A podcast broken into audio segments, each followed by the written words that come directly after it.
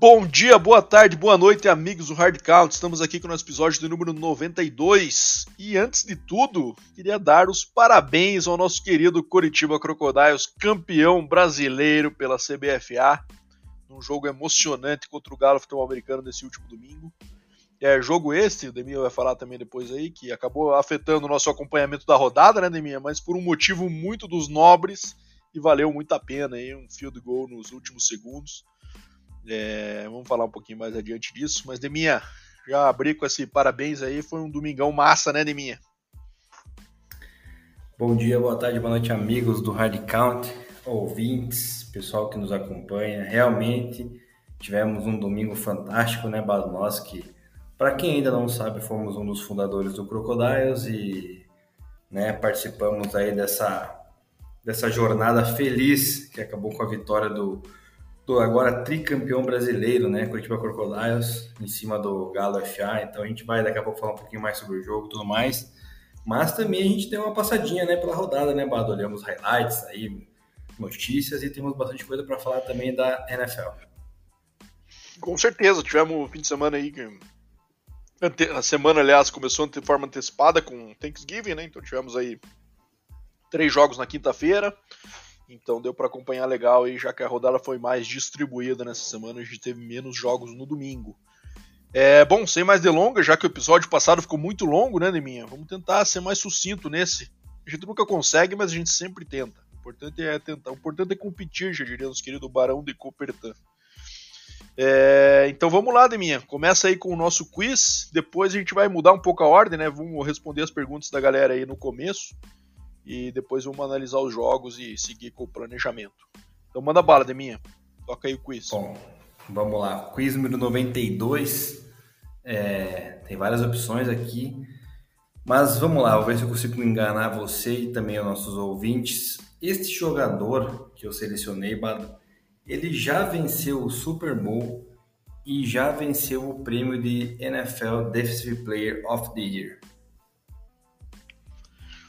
Cara, eu tenho dois palpites. Se não for um desses dois, você cometeu um grande, uma grande ofensa ao mundo do futebol americano, que é ou é Michael Strahan ou é Reggie White. Os dois venceram o Super Bowl, Michael Strahan em 2007 com o Giants, Reggie White com o Green Bay Packers em 96. É... Agora, eu, tenho, eu não tenho certeza se o Michael Strahan ganhou o Defensive Player of the Year. Eu acho que sim, né? Já que ele bateu o recorde de sacks naquela temporada que ainda está de pé. E tenho certeza que o Red White também deve ter ganho. Então tô em dúvida, né? Minhas tuas dicas não me ajudaram. Tem mais uma aí ou vai ficar só o final?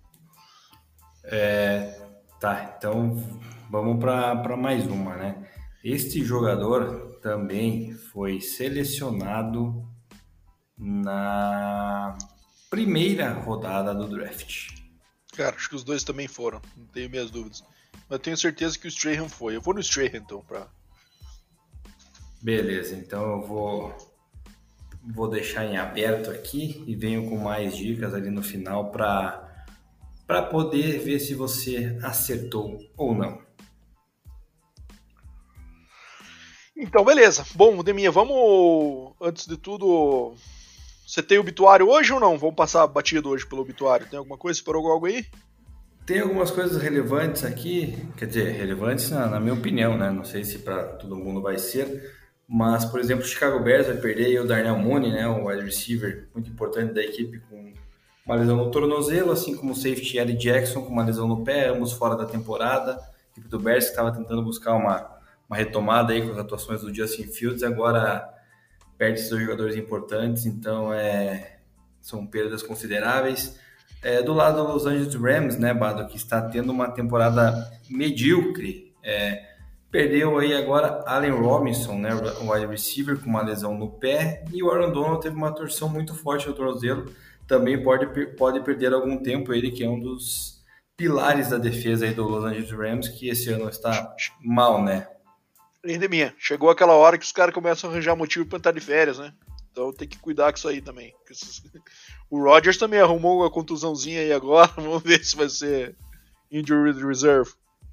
É, o Elijah Mitchell, running back do 49ers, pode perder de 6 a 8 semanas, de acordo com o Kyle Shanahan, uma lesão no joelho, né? Realmente já estava machucado, né, Bado? Voltou faz o quê? Umas duas, três rodadas e, pelo visto, continua bichado, vai ficar aí também um tempo fora, mas o Foreigners já tem a possibilidade de chegar nos playoffs, então quem sabe ele retorne lá para tentar ajudar a equipe em busca do Super Bowl. O Miami Dolphins, né, perdeu aí o Teron Armstead com uma lesão no peitoral, mas segundo o head coach Mike, Mike McDaniel, pode retornar desse ano, então não deve ser tão preocupante. Já não é o caso do, do offensive tackle do Bucks, que está brigando aí pela sua divisão, né, uma divisão bem embolada, por sinal. É, Tristan Wirfs pode perder 3 a 4 semanas com uma lesão no tornozelo. Então, de lesões foram essas que eu separei aqui. Aí temos também essa semana aí, né, na pauta, a volta de Deshaun Watson, né? Nessa próxima rodada, Deshaun Watson já pode jogar, está liberado aí pela NFL após cumprir 11 semanas ali de, de punição. Então, essa semana vamos ver Deshaun Watson retornando aí aos campos, vamos ver como é que vai retornar. A equipe do Browns, que também a gente vai falar depois, surpreendeu na rodada. E vamos ver como é que vai ser a reação da galera nos estádios recebendo ele, né? Com certeza não será nada amistoso. Exatamente. Mas beleza, Ademir. Então fomos com isso, fomos o obituário e as quentinhas. E agora bora de perguntas dos ouvintes, então, já que a gente decidiu fazer antes nesse, nesse episódio. Manda bala. Bom, vamos lá. Falar da, das perguntas, depois a gente fala um pouquinho da final do Brasileirão e daí a gente muda o foco total para a NFL. A primeira pergunta, inclusive, da semana, do nosso querido Gino Santoro, que já fez parte aqui da nossa bancada. Qual é o melhor time de futebol americano do Brasil? Essa pergunta é fácil, né, Bado? Exatamente, Curitiba Crocodiles, né? O Gino, o qual fez parte do time campeão, né? Acabou não podendo jogar final porque está em viagem, né? Mas fez parte do time na regular season, acabou perdendo os playoffs. É, então, primeiro abração pro Gino aí que está participando com a gente, já fez parte do nosso time aqui. Todos os times, né? Seja do Crocodile, seja da, daqui do Hard Count. E, cara, eu, a gente suspeito para falar, né, mim. Acho que o Croco pegou um adversário muito forte e, e, teve um jogo que surpreendeu muita gente, mas a gente que acreditava ficou muito, muito feliz aí com esse resultado, né? Sei que vai sempre ouvir essa, agora essa, essa disputa aí, já que os torneios se separaram, né? Qual é o melhor time, se é o Rex que é o campeão da BFA, se é o Croco que é o campeão do campeonato organizado pela Confederação. Então, uma resposta que nunca saberemos. Diante dessa resposta que nunca saberemos, a gente opta pelo nosso coração, né, Deminha? E aí eu vou de Crocão. E você? Não, exatamente, cara. E inclusive a equipe que a gente mais acompanha, né, mais vê atuar aí, foi uma equipe que foi muito questionada na, no início da temporada, né, pelo pessoal aí, inclusive lá dos demais, de demais regiões do país, né, sempre questionou aí a qualidade desse desse elenco do Croco, falou que o time era um time de, de aposentados, de jogadores mais antigos, mas o Crocodiles, cara, é um time que colocou em campo aí na final contra o Galo quatro gerações né, de, de atletas nessa equipe aí que vem se reformulando, vem com uma categoria de base forte, né, vem com uma equipe de sub-20, né, desenvolvendo talentos aqui em Curitiba, então é, é uma equipe que tem um pouco menos de de ajuda, de auxílio financeiro aí, é, comparado a algumas outras equipes desse país, e mesmo assim continua na, sendo uma equipe de elite ganhando campeonatos, como foi o caso do Paranaense e agora do Brasileiro, em cima de uma das equipes que era considerada a, até então a mais favorita. Então, diante de todas essas circunstâncias, eu também concordo contigo e, além do coração, também fico aí com o Crocodile sendo o melhor time do Brasil.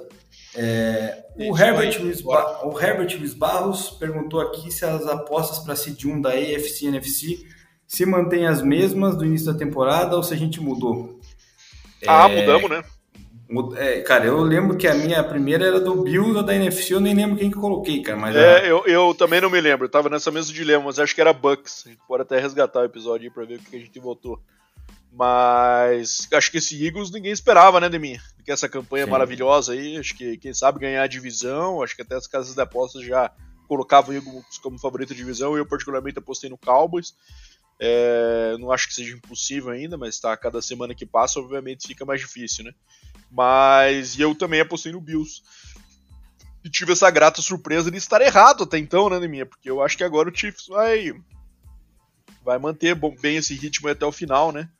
É, espero. Então eu acho que vai dar Chiefs e Eagles como seeds 1, né?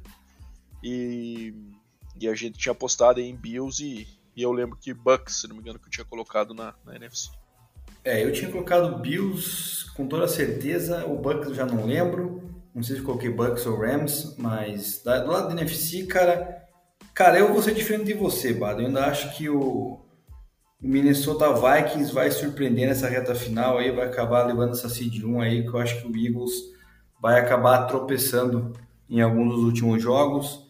Do lado da AFC, eu tô vendo aqui a diferença do Chiefs para os demais concorrentes ali, Dolphins e Bills.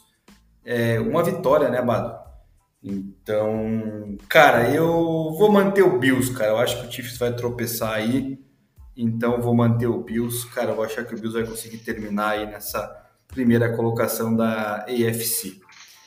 E a última pergunta, Bala, dos nossos ouvintes, aqui o Edson Vieira, né, aqui de Curitiba, torcedor do Broncos.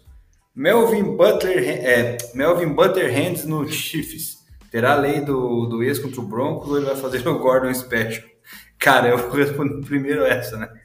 Com a zica que nós, torcedores do Denver Broncos, estamos passando esse ano, cara. Se Melvin Gordon vier a ser elevado ao time, né, da principal aí do, do Chiefs, já que ele foi contratado por practice squad, se ele vier jogar contra o Broncos, cara, é capaz de ele correr mais de 100 jardas e anotar uns dois touchdowns em cada partida, sem fumbles, cara, porque a zica do Broncão tá tá braba. Então acho que vamos ter o, a lei do ex atuando, Bado. E você? Cara, eu acho que ele não vai ser um fator, sabe? Eu acho que vai ser mais um daqueles casos aí que o Andy Reid às vezes traz um running back mais experiente para o insurance no meio da temporada, mas é difícil, cara. O sistema do Chiefs é complexo, né? É, é, um playbook bem extenso, assim. Então eu sei que o running back geralmente tem uma função um pouco mais simples, exceto se você tiver mais responsabilidade na produção de passe, que eu não acho que seja um problema pro Melvin, já que é um cara experiente. Mas é, eu acho que ele vai acabar sendo um Le'Veon Bell ali, sabe? Aquele cara que chega, cria uma certa expectativa e acaba jogando muito pouco ou nada. Eu acho que é isso que que eu acho que vai acontecer, porque querendo ou não, agora o Isaiah Pacheco já se firmou, né? Eu acho que é um cara que conseguiu tomar conta desse backfield aí para ser o titular. O McKinnon é o third down back do Chiefs, né? Aquele cara que é usado mais em downs de recepção. E, tem o Clyde edwards helaire que não sei a situação dele, se ele está fora da temporada ou se ainda pode voltar, né? Mas se estiver disponível, vai ficar à frente do Melvin, inevitavelmente. Então, não vejo muita, muita relevância na, nessa contratação, não. Bom, então de perguntas foram essas. É, agora vamos falar um pouquinho dessa final do Brasileirão aí, mano, que estivemos presentes lá no Couto Pereira, não só nós, como um pouco mais de 5 mil, que foi o público lá, né? Numa tarde chuvosa em Curitiba, né, Bado? E que, apesar de termos Copa do Mundo, também surpreendeu esse público, né, Bado? Foi algo bem bem bacana de se ver, né, cara? Eu particularmente achava que daria um, um pouco menor devido a toda a chuva que, que teve em Curitiba, né, durante a semana inteira, inclusive continuamos com chuva aí previsto até a próxima semana, não sei quando vai parar, então eu achava que o público não ia comparecer, mas compareceu, apoiou, ajudou e teve seu fator aí até é, de diferencial aí no final do jogo, onde conseguiu botar uma certa pressão aí no time do Galo, que veio cometer no final um fumble ali numa jogada decisiva que poderia conseguir a primeira descida e garantiu o caneco, daí tiveram que devolver a bola pro, pro Croco. Então, Bado, vamos falar um pouquinho dessa final aí? Vamos lá, cara. Primeiro também fiquei bem surpreendido positivamente aí com, a, com o público, né? Eu não sei se já saiu a quantidade de pessoas que tinha, né? Você tem essa informação ou não? Cara, eu vi que foi mais, mais de 5 mil pessoas foi que falaram. Legal, legal. Lembrando que eu acho que o recorde ainda é o de 2011, né? Quando a gente botou 8 mil lá no Couto, né? Na, na final com uhum. o Fluminense. É, então, mas foi um público muito bom, né? A estrutura também do Couto agora é bem melhor do que aquela época, né, Deminha? Em que a gente não tinha ainda o setor ali Pro Torque disponível, que acaba sendo coberto e mais facilidade aí pra galera comparecer. Então isso acabou ajudando a não afugentar a galera da chuva, né? Que caiu forte aí no, nos últimos fins de semana e nos últimos dias aqui em Curitiba. Mas, cara, E assim, o, o, evento em si foi muito bom, né? Primeiro agradecer a diretoria do Croco também, né, Neminha, que colocou a gente numa posição ali de, de camarote, né? A gente ficou muito feliz aí com, com a lembrança, o reconhecimento a gente pelo, pelo histórico aí nosso. Então conseguimos levar aí um acompanhante, assistir o jogo bem posicionado ali e, e tivemos presente nessa final aí que foi um momento muito marcante. O jogo em si, né, cara, eu acho que para quem esperava que o Galo ia passar por cima, acho que desde o começo o recado ficou que não seria esse, né? O Croco foi o primeiro a marcar, né? É, por sinal com, com o Bernardo Horevich, né, que fez o 7 a 0. O primeiro tempo acabou em 7 a 7. E aí no segundo tempo o Galo veio com uma estratégia agressiva, abriu o, segundo tempo no kickoff batendo um, uma espécie de onside mais longo, né? Um onside ali do que de umas 20 jardas, digamos assim, que eles conseguiram recuperar a bola e, e, já marcar o TD nessa posse, né? Então abriram 14 a 7. Croco foi lá e, e, conseguiu fazer um TD que seria o do empate com o Bruninho Santucci, né? Um dos melhores running backs da história desse país, com certeza. É, já participou, inclusive, de, de, Mundial com a seleção brasileira, né? É, só que aí a gente errou o extra point, né, minha? Croco errou o extra point, ficou o jogo em 14 a 13 e aí começou o drama, né? Porque é, não conseguia avançar, não conseguia chegar, não conseguia chegar, o Galo chegava e também não, não tinha sucesso em finalizar os seus drives. E aí o Croco teve um bom drive, acabou sendo interceptado, né? É, dentro da red zone, quando estava avançando ali para bater o field goal da vitória, digamos assim. E aí foi interceptado e parecia que ali acabaria, né, mim, que o Galo ia conseguir cozinhar o relógio ali, gastar tudo que precisava e, e finalizar essa partida. Mas o Croco conseguiu o stop, né, conseguiu parar, forçou o punch e aí conseguiu em duas jogadas excelentes, né? Primeiro um passe rápido no Bruninho que ganhou uma espécie de umas 20 jardas ali, né, chegando até uma posição de umas de umas 40 de ataque, não, não tô lembrado ao certo. E daí houve mais uma. É, e houve daí um passe longo. O Croco não tinha mais timeouts, né? Isso aí com 25 segundos no relógio, digamos assim, com essa jogada rolando. Daí teve o first down, parou o relógio, né? Até reposicionar o pirulito, soltou. É, Croco fez um passe longo na lateral e o, o defensive back do Galo acabou cometendo uma interferência de passe e colocou o Croco ali nas 27 de ataque com 6 segundos no relógio. É, posição suficiente para para bater o tentar o field goal da vitória, né? E aí que eu acho que entra, putz, cara, eu até injustiça falar isso porque teve o Bruninho, teve o Bernardo que fez o TD, o Talon também teve um, um jogo um jogo legal, defensivamente o Croco foi muito bem também, né? Conseguiu neutralizar o Agnaga, que é o QB do Galo, que é um que é um cara é, que tem um zip na bola assim impressionante, né? Leitura, passe rápido, o Perry Lee também, que é um baita no running back, dois, dois gringos aí que fazem parte da, da equipe do Galo, né? E cara, é, mas eu não posso deixar de destacar, eu acho que como grande responsável por essa vitória aí, na minha opinião, o kicker, né, cara? O Balca, que é um kicker aí de 18, 18 ou 19 anos, me fugiu agora, é, que entrou numa situação dessa, cara. Um piada é essa idade, né, de mim? Entrar numa situação dessa, tendo que bater um field goal da vitória de 44 jardas. A bola ficou nas linha, na linha de 27 é, 44 jardas, com 6 segundos no relógio na final do Nacional, na chuva. E o moleque entrou e meteu para dentro e ganhou o título nacional pro Croco. Eu acho que, cara, não existe no FABR, com certeza não vai existir uma situação de pressão maior do que essa para um kicker demonstrar se é clutch ou não é. E o Balca arregaçou tudo aí. E, e daí a gente ficou maluco, né, Neminha? Aí fomos lá, saímos no camarote, fomos comemorar lá junto da galera. Depois conseguimos também. Depois, até teve uma questão, né? O Galo bateu. Teve, sobrou 3 segundos no relógio, daí o, o Croco teve que bater o kickoff. Teve uma certa polêmica ali, né? Que o Galo retornou, o juiz apitou e o pessoal do Galo não ouviu e continuaram retornando e marcaram um TD, mas que foi anulado porque já, pela arbitragem, foi considerado que o jogador já tinha tocado o joelho no chão antes de fazer um lateral, né? Que o Galo ficou tentando fazer aquele rugby para tentar marcar o TD da vitória. E, e, daí foi considerado que o jogo já tinha terminado, e aí foi só festa, né, de mim. Daí conseguimos acessar o campo, abraçar a galera lá também, dar parabéns. E, putz, momentos únicos, né, Deminha? Dos nossos três títulos nacionais aí, né? Falando do, do Crocodiles, dois foram conquistados no Couto Pereira e um lá em Santa Rita, na Paraíba. Então, é, momentos que com certeza vão ficar para a história aí na lembrança de todo mundo. É, exatamente, cara. Você resumiu bem os drives da partida ali. Foi um jogo que, na minha visão, foi até predominantemente é, muito bom defensivo, né, das duas equipes. É, tivemos ali o Marco Agnaga, o quarterback do Galo, sendo interceptado duas vezes, né, uma pelo, pelo Jefferson, né, o Jassa, e a outra foi pelo Nuno, né, num, numa bola ali, naquele passe, passe estilo Patrick Mahomes ali pro running back, né, aquele show of pass ali que o Pérez Lee acabou não pegando e o Nuno interceptou, também num um drive decisivo, né, da, da, da partida.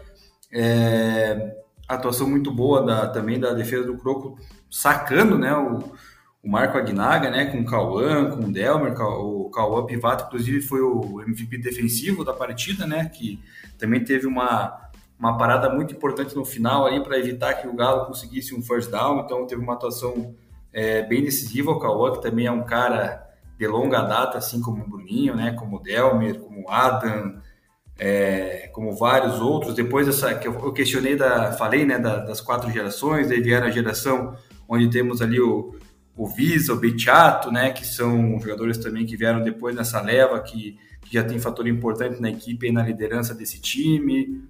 Aí já vem aí a, a terceira geração que vem formada ali por jogadores, cara, e fico muito feliz, ali liderada pelo Felipe Muniz, né, que foi um, um menino ali que na época que 2009 eu até tentei fazer uma escolinha lá e trazer a pesada para para ensinar um pouco do, do futebol americano e o Muniz foi um deles que né fiquei feliz em ver aí o desenvolvimento dele no, no futebol americano se tornando inclusive um dos líderes ali da equipe do Crocodiles então ele tem um, um grande carinho por mim eu também tenho por ele. Depois agora veio a geração sub-20 que cresceu aí com o Balca o Kicker que está chegando aí 19 anos. Então cara é uma, uma equipe, cara, que né, tem seu, seu valor, tem seu potencial e conseguiu bater de frente aí com uma equipe com um porte, é, digamos, financeiro muito maior, né? Uma equipe que tem aí o Agnaga, o Paris Lee, tem mais um outro DB lá que não pode jogar. Muito maior. É, é, trouxeram o Duzão, né, atleta que passou pelo Miami Dolphins, estava jogando essa final pelo Galo, então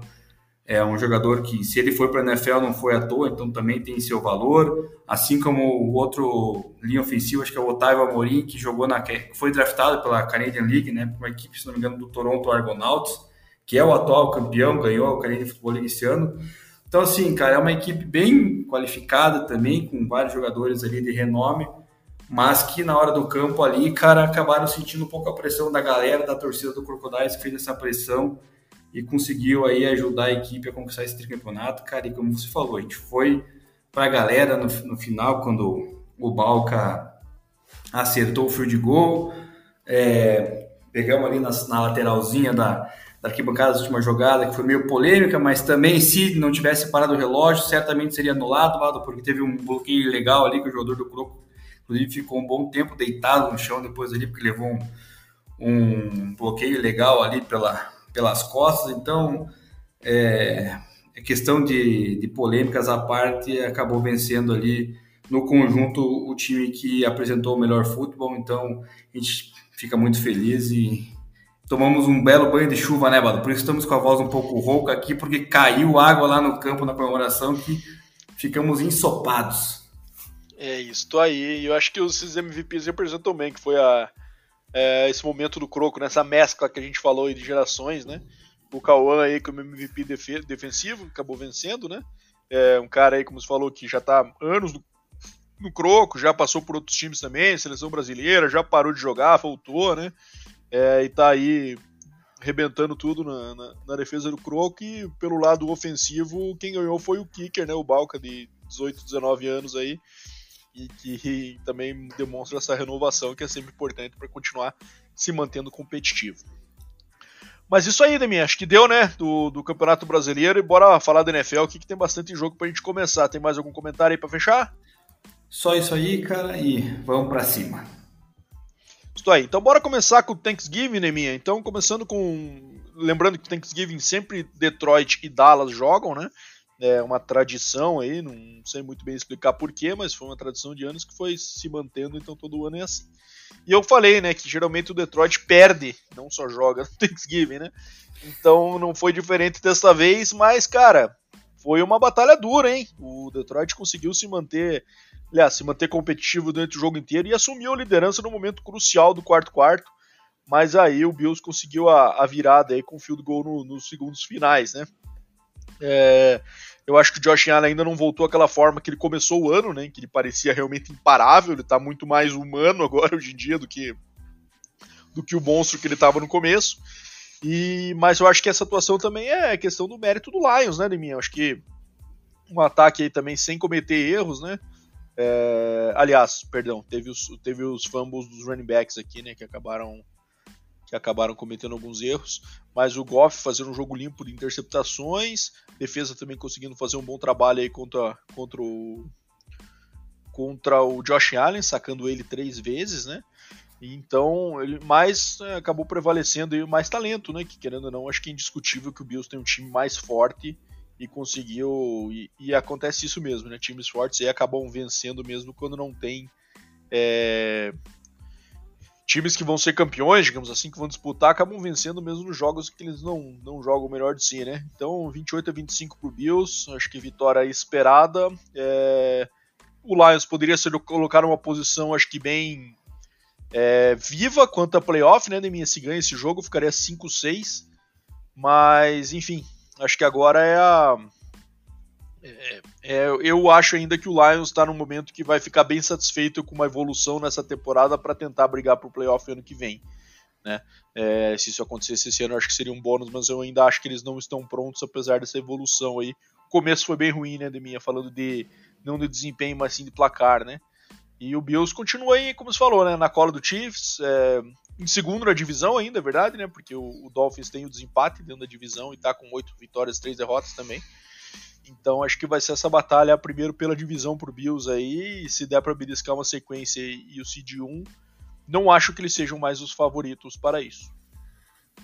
É, o Detroit Lions acabou perdendo ali algumas partidas, né, por detalhe. É uma equipe que tem um dos melhores acredite se quiser, os melhores ataques da liga em produção, né? Então é uma equipe que o Dan Campbell fez render nessa sua segunda temporada como head coach da equipe. Então é uma equipe que vem crescendo, né, cara? Então é que nem você falou, para esse ano infelizmente não vai conseguir nada, acho que é difícil até beliscar uma, uma vaga da Wild Card, porque já temos aqui na olhando a tabela a equipe do Seahawks lá com seis vitórias, o próprio Giants com menos com sete. Então, o Lions não vai chegar né, a beliscar, mesmo que ganhe as próximas partidas, mas já é um alerta de que para o ano que vem a equipe se mantiver, se manter esse patamar, vai poder brigar por, inclusive pela sua divisão. O Bills, é, Josh Allen precisa cuidar um pouquinho mais da bola, né? Lançou mais uma pique, coisa que o ano passado não fazia tanto, então é, não sei se aquela lesão ainda está atrapalhando algum movimento no, no seu passe, mas ele tem que cuidar um pouquinho mais da bola, porque senão acaba colocando alguns jogos ali em risco, né? Tanto é que esse jogo foi decidido no field goal ali, faltando um pouco, pouco mais de 20 segundos no relógio, então é, é algo que o Bills precisa trabalhar. O Josh Allen, que foi o cara que mais correu com a bola pelo lado do Bills, então é, tem que se cuidar um pouco mais para ver se consegue buscar aí essa, essa seed número 1, um, a NFC, que é de fundamental importância, visto o ano passado, onde o Bills acabou perdendo né, para o Chiefs fora de casa. Então, é, tem que tentar é, cuidar da bola, o Josh Allen, para poder buscar essa, essa posição. E fora isso, Steven Rodrigues é um cara né, sempre confiável, né? Ele reclamou semana passada com razão, porque quando a bola vai nele, ele pega e garante, fez o TD da vitória, né? basicamente é, que deu a virada, né? Porque o Detroit estava ganhando até ali, se não me engano, a metade do quarto período. Então, joga no cara que ele resolve, né? Ele que é um dos top 5 receivers da liga.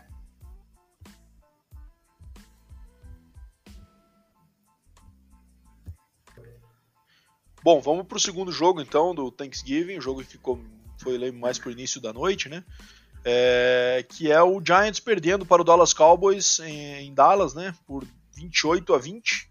Jogo que acabou é, nesse final aí ficando um placar mais, mais próximo, né, de uma posse, até teve um side no fim, mas um jogo bem dominado pelo Dallas, né? É, Deminha, teu Sancon aí tem caído um pouco de produção nos últimos jogos, na questão de, de jardas, né? E também no número de carries, não sei por que, que eles estão dando uma segurada nele aí, eu sei que tinha jogos que eles abusaram ali com 30 e poucos carries, né?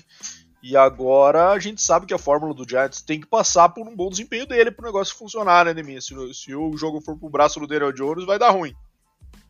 E o, e o Dallas, cara, com o deck cometendo dois erros ali, né? Até mantendo o Giants na partida mais do que acho que o desempenho ditaria, né?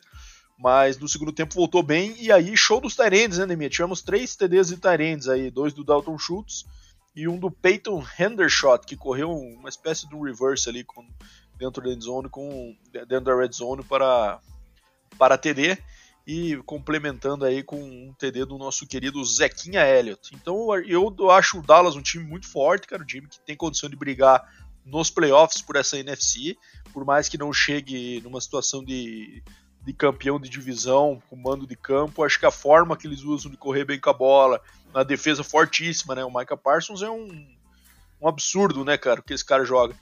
Então, ele meteu mais dois sacks nesse jogo. Ele não, não faz nunca sexo sozinho, né, de minha. Só é sempre dupla o sexo dele. Então, o negócio não. O bicho tá um monstro. Deixa eu até ver quantos sacks ele tem na temporada aqui, mas. É, 12 sacks. É, faltando várias semanas pela frente. Não acho que vai alcançar o recorde, mas o bicho é monstro. Então acho que essa estratégia acho que é, é bem factível que em janeiro, enfrentando às vezes até clima frio aí fora de casa, né, na NFC, acabe conseguindo beliscar alguma coisa e quem sabe até chegar no Super Bowl. É, cara, eu acho que se o Cowboys chegar a virar um contender mesmo, vai ser graças à defesa aí e graças a Micah Parsons, que para mim já está se, né, candidatando a ser o jogador defensivo do ano, né? Pô, 12 sacks, faltando 6 jogos para acabar, é um número bem considerável aí, né, cara? É, não sei se ele é o líder atual da, da liga, mas é, são números que, que causam um certo impacto, né? Por outro lado, o Giants não conseguiu nenhum sec no, no, no Prescott nessa, nessa, partida, o que daí acaba ficando difícil, né? Apesar de ter duas piques, é, se você não sacar o que vem adversário, é, você não tira ele da zona de conforto, né? Então acaba sobrando. O Secon Barkley realmente também não sei o porquê que está rendendo menos agora nessa, nesses últimos dois jogos. Nesse jogo, especialmente, né, acho que talvez a defesa do, do Cowboys tenha é, se preparado melhor para enfrentar o Giants aí. E já que na primeira partida que foi lá em Nova York eles perderam, né? Então, é, não sei o que, que possa ter acontecido para o Secon Barkley perder um pouco de rendimento, cara. Acredito que na próxima partida é, possa retornar ao que era se eles começarem a entregar de novo a bola para ele correr, né? Porque, como você falou, bola na, na, mão do Daniel Jones é, é correr riscos a qualquer momento. Então, é, mas vitória merecida do Cowboys no final, justamente porque a defesa conseguiu pressionar mais e conseguiu fazer é, é essa pressão no Daniel Jones. Isso aí, bora fechar o Thanksgiving agora então com um jogo que foi muito bom, Demi. Eu esperava que, quem sabe o Vikings fosse ter mais facilidade contra o Patriots jogando em casa, né? Patriots com aquele ataque pedestrian, né, que a gente fala, né? É, mas, cara, soltaram finalmente o cabreço do Mac Jones em mim. O bicho lançou, e o bicho foi bem, hein? Lançou 28 de 39 com 382, 2 TDs, mas infelizmente não foi suficiente para vitória, né? Patriots perdeu fora de casa, então, para o Vikings por 33 a 26. É... Um jogo que acabou que o que o, a maioria do tempo foi liderado pelo Patriots, né, para surpresa de muitos aí. É, o, o, Vikings teve uma pequena liderança rápida no final do segundo quarto e no final do jogo, quando então conseguiu fazer o drive do TD do, do desempate ali, né, com um passe para o Adam Thielen, faltando 9,34 no relógio, e depois conseguiu jogar a defesa suficiente a ponto de manter o, que o Mac Jones tacasse o capacete no chão ao final, quando o drive final não foi bem sucedido para o empate. É, Kirk Cousins mais um bom jogo, né, Demi? Apesar de uma pique aí 30 e 37, 299 yards e 3 TDs. É, o jogo corrido do, do, Vikings não funcionou, né? Contra a boa defesa do Patriots aí. O Dalvin Cook só correu para 42 yards e 22 carries. E daí, mas, cara, não, não dá, né, cara? Quando você tem um monstro como o Justin Jefferson, ainda complementado por um cara muito competente como é o Adam Thielen, e agora ainda ganharam o TJ Hawkinson nessa trade tão rara dentro de divisão no meio da temporada, né? É, cada um recebeu um TD e foi suficiente para liderar o Vikings para essa vitória. E tivemos também um TD de retorno né, por parte do, do Vikings neste jogo. É, cara, é, eu acho que quem sabe seja uma virada de chave para quem sabe o Patriots começar a confiar mais no Mac Jones liderar o time.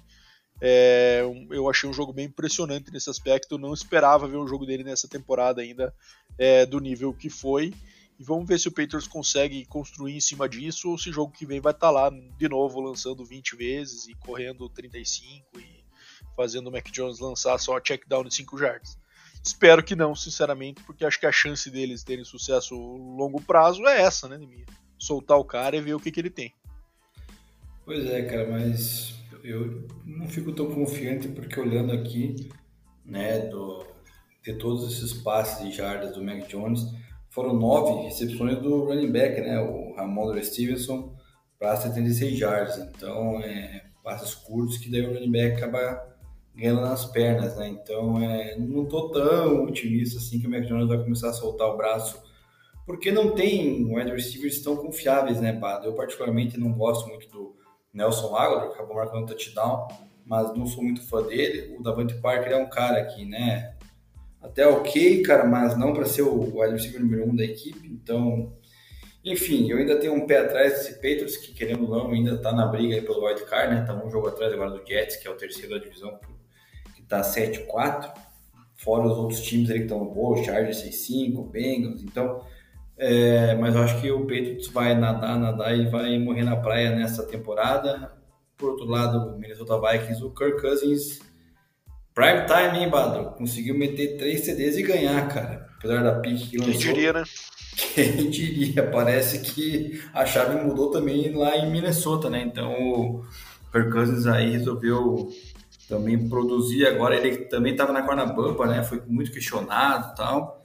Então acho que talvez aí com esses rendimentos, se render também no próximo ano, possa terminar a sua carreira lá no Minnesota com mais um contratinho aí de uns, sei lá, talvez uns 4, 5 anos. Com certeza, tá fazendo por merecer esse ano num técnico que conhece e acredita nele, né? Então, quem sabe seja uma. Havia um pouco de rusga antes, antes com o Mike Zimmer, né? Tinha um pouco dessa dúvida aí se se eles tinham uma boa relação ou não. Agora acho que o Kevin O'Connor acho que é um negócio diferente. Se sabe que ele tem uma boa relação com o Cousins e está conseguindo extrair isso dele. Né? É, bom, Teminha, agora a plataforma é toda sua, meu amigo. A gente fala que o fundo do poço parece que não tem fim, mas o Broncos toda semana parece que arranja uma pá e dá uma cavocada no fundo do poço aí, porque perder pro Panthers, meu amigo, por 23 a 10 é difícil arranjar coisa pior. Panthers aí que a gente tem tá cotando para ser o first overall pick, né? Brigando aí com o Houston, quem sabe, mas difícil tomar essa posição do Houston, né? É, teve aquela, aquela sobrevida ali quando teve o técnico interino, mas desde então tem começado a perder todos os jogos novamente. E acabou conseguindo vencer o Broncos, um jogo aí que acabou ficando marcado por a aquele embate entre o defensive lineman, me fugiu o nome agora, na cara do Russell Wilson no final ali, demonstrando que o vestiário também está impaciente com essa falta de produção no ataque, que obviamente é personificada na, na, figura do QB de 50 milhões de dólares. Apesar de você discordar disso, mim, eu sei que você vai falar aí na sequência, mas para mim eu acho que é natural que o cara seja cobrado por ser essa figura, já que ele tem esse salário, eu sei que tá passando por dificuldades, né? mais de, de, contusões, né, de esquema tático tudo mais, mas, cara, quando você paga 50 milhões num QB que já é provado, né, tinha às vezes, em alguns anos no Seattle, tão poucas ou até menos armas do que o Broncos disponibiliza para ele, né, e conseguia produzir, que não está acontecendo aí em Denver, né. Então acho que é natural que a defesa, do jeito que vem jogando, produzindo, mantendo o time competitivo e que poderia ganhar não sei quantos jogos se tivesse marcado mais de 17 pontos, acaba que o negócio não tá andando, né, Neminha? Mas fala aí, desculpa, já tomei muito tempo aí da análise do teu broncão. Não, cara. Pode ficar à vontade se quiser comentar do Broncos, porque o que eu vou falar é praticamente mais o mesmo, né, cara? É, dos Broncos que me perdoem. Você falou da cavocada, é, o Broncos está parecendo o presidiário querendo fugir da prisão, cada vez cavando mais fundo para poder arrumar uma, uma saída, mas não, não tem jeito, cara. Tá, é, vergonhoso. O Mike Purcell, né, que foi o, esse técnico que deu um esporro lá na Russell Wilson, é, com razão, né, porque a defesa vem carregando o time nas costas durante toda a temporada, mas eu acho que ele deveria cuspir fogo na cara do treinador, né, que não tem a menor noção do que está fazendo numa NFL da vida, cara. É, eu digo isso que a defesa largou porque teve um touchdown, acho que foi do DJ Moore, né? Que também era para ser uma cobertura do Pat Surtain. Pat Surtain, que na minha opinião é um dos top 5 cornerbacks da liga, e claramente parece que também, tipo, tocou o, famoso foda-se, né? E não vou ficar me matando à toa porque o ataque não produz, por que, eu vou me matar, né? Também, também nesse sentido, e nesse sentido que você vê que o treinador não tem o domínio do, do elenco, não tem o conhecimento das peças que possui. O Broncos perdeu muitos jogadores durante essa temporada aí, né, nas, nas skill positions, como é o caso aí do Jerry Judy, o KJ Hamler, Javon Williams, é, perdeu alguns é, jogadores importantes na linha ofensiva também de proteção para o Russell Wilson e também não sabe lidar com o substituto. Então, cara, é um cara que está perdido, Bado. Eu sei que você acha que eu fico passando pano para o Russell Wilson, Obviamente, ele, como um quarterback de 50 milhões, tem que render, eu entendo isso, mas também entendo que o cara tá bichado, tá machucado, tá jogando no sacrifício, tá num sistema que, na minha visão, é, o Nathan Hackett quis implementar um sistema que ele utilizava com o Aaron Rodgers, só que o Aaron Rodgers é um, um quarterback de característica diferente do Russell Wilson, né? Então, você não vai conseguir mudar uma característica do Russell Wilson, que o quarterback consegue Com certeza. se mover então, no Tô plenamente de acordo contigo, mim. Então eu acho é isso aí. Assim, eu acho que fal é. falta claramente capacidade de adaptação, né? O cara tá Sim. tentando murro e faca e o um negócio que não tá rodando e não tá. A gente não vê nada de diferente semana que entra, semana que sai, né? Sim, daí você vai olhar o Russell Wilson com produções assim, com poucas jardas, porque o cara roda um playbook que ele supostamente é, rendia com o Aaron Rodgers, mas que na, na, na situação do Russell Wilson, para ele não funciona, né, cara? Então, e ele não tem a capacidade técnica de sentar, estudar o jogo e modificar para a próxima partida, tentar ver se acontece algo diferente. Houve boatos, também já surgiu nas páginas que o Hackett vai ser demitido no final da temporada, independente do que aconteça daqui para frente. Então, não sei se isso é uma maneira de talvez é, motivar o elenco ou não. Claramente o elenco não está satisfeito, né, cara? Acredito que nem é, com o Russell Wilson, a defesa, né? Mas a maioria não está satisfeito com o treinador, então vamos ver o que acontece. Agora é uma. O pior de tudo, Bado, é que foi uma, uma troca que o Broncos deu a vida lá para o Russell Wilson, cara, e vai acabar numa posição ruim, né? Talvez a segunda pior equipe da NFL, segunda ou terceira, e o Seattle Seahawks, cara, além de, de ganhar essas escolhas, ainda tá rindo da nossa cara. Cara, terceira pick overall, o Seattle tá no momento com, essa, com o desempenho do Broncos. Pensa numa troca que valeu a pena pros caras, né? Mas então vai ficar... competitivo lá. Estão conseguindo se manter competitivo lá com o Genão, né? E ainda Sim. vão ter uma third overall ano que vem. Imagina com uma terceira overall, cara, os caras tendo a chance de pegar um QB ano que vem, que vai vir aí o que? O Bryce Young ou o CJ Stroud lá, né? Então, porra, Sim. os caras vão se arregar é. demais, cara. Enfim, é, cagada do Broncos, cagada da, do general manager, George Payton, aí, que a, a gente até acreditou né, que teria feito certo com o Nathan Hackett, mas aí a gente já, na metade da temporada, a gente já. Metade não, na verdade, acho que lá pela sexta rodada eu já estava falando mal dele, né, cara? Então é uma visão que às vezes a gente que entende um pouco da coisa consegue ver, mas não, a gente não entende por que, que a, a, o departamento técnico da equipe, os, o general manager, não, não fazem alguma coisa e tentam mudar já na, na sua primeira oportunidade que tem, como foi o caso de agora, dessa derrota patética para o Carolina Panthers de mandar embora de uma vez, mas não o fizeram. É isso aí. Eu acho que é certeza também que é o one and done para ele. É, nossa dúvida só seria durante a temporada ainda. Eu acho que ainda não vai ser, né? Vamos esperar o fim do ano realmente. E querendo ou não, o one and já é um negócio que marca negativamente pro general manager, né? Mandar o cara que ele contratou ainda durante a primeira, por não deixar nem acabar, isso pega muito mal, até para contratar o próximo, né?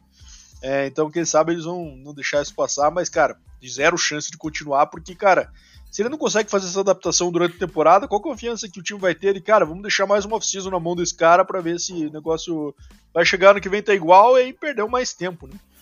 E só um detalhe aqui para pro Panthers, né? Sam Darnold, meu amigo. Ele que ganhou o jogo num, e fez um TD rolando, ridículo ainda. Não sei se você viu, né, Mas Sim. teve um fumble que ele cometeu, recuperou e entrou rolando na endzone é, bem bizarro. Que fez os dois TDs aí do Peitos, um lançando para o DJ Moore, né, que teve um jogo legal, né, e outro correndo nessa situação que eu mencionei. Mas beleza, chega de Broncos e vamos para uma surpresa aí, né, Neminha, nessa rodada. O Brissett fazendo a seu farewell game aí, né, Neminha, saindo já que o Deshaun Watson volta, volta na semana, venceu Tom Brady. Um belo final de passagem do Brissett aí nesse momento, né, Neminha, com essa vitória sobre o melhor de todos os tempos, é, mostrando que o Bucks ainda está longe. A gente acreditava que eles fossem embalar, engrenar e e começar a abrir uma certa distância nessa divisão. É, continuam líderes, né? Mas ainda com recorde negativo, ainda sem cantar, ainda sofrendo e perdendo por Browns aí num, num jogo que o Browns naquela fórmula, né? Nick Chubb e o Brissett conseguindo ter um jogo legal aí também de 200 jardas, né? E distribuindo bem a bola para oito diferentes receivers. Vitória surpreendente, né, Neminha? O que, que você achou? Cara, bem surpreendente, até porque o Tom Brady não jogou tão mal assim, né? Teve dois CDs e uma pique. Então, é, surpreendentemente, não sei como o Browns conseguiu. Né? Sei como não, né? Claramente eu sei, né? O Nick Chubb, né? Correndo que nem doido para variar e carregando o time do, do Browns nas costas. Cara, o Brissett teve erro com uma pique, mas é, surpreendeu, cara. O Browns, cara, que a gente sempre fala, né, Bado? Tem jogo que a gente acha que o Browns vai ganhar, que é o favorito, vai lá e entrega a paçoca de uma maneira bizarra. Daí quando chega assim em jogos que é para ele perder, como era o caso desse, ele vai lá e surpreende e ganha. Então é inexplicável, na verdade, cara, o resultado desse, essas alturas da, da temporada, onde o, o Bucks vinha numa, numa crescente e o Browns a decadência. Né? Isso só mostra como quão dinâmico a NFL pode, pode ser, né, para várias equipes aí.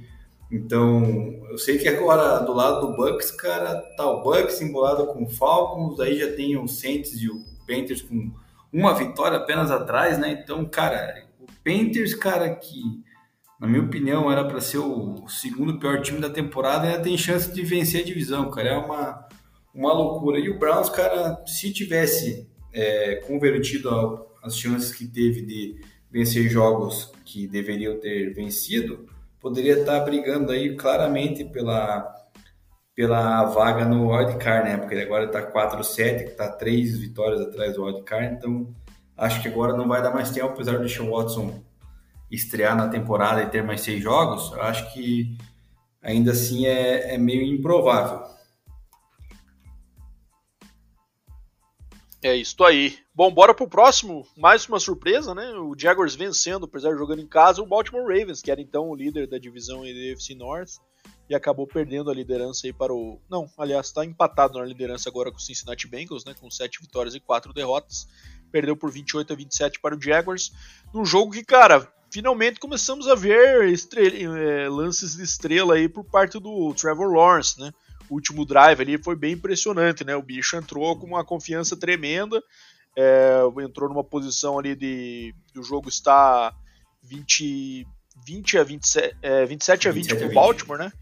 E ele conseguiu é, liderar o time no braço apenas, né? acho que não teve nenhuma corrida chamada nesse drive, até porque estava numa situação ali de contra o relógio, né? Em 1 minuto e 48 ele conseguiu avançar e não só fez o TD da vitória, né? Pro, pro Christian Kirk, mas como também converteu, aliás, perdão, para o Marvin Jones, né, o TD, e daí fez a conversão de dois pontos para o Christian Kirk, também lançando a bola.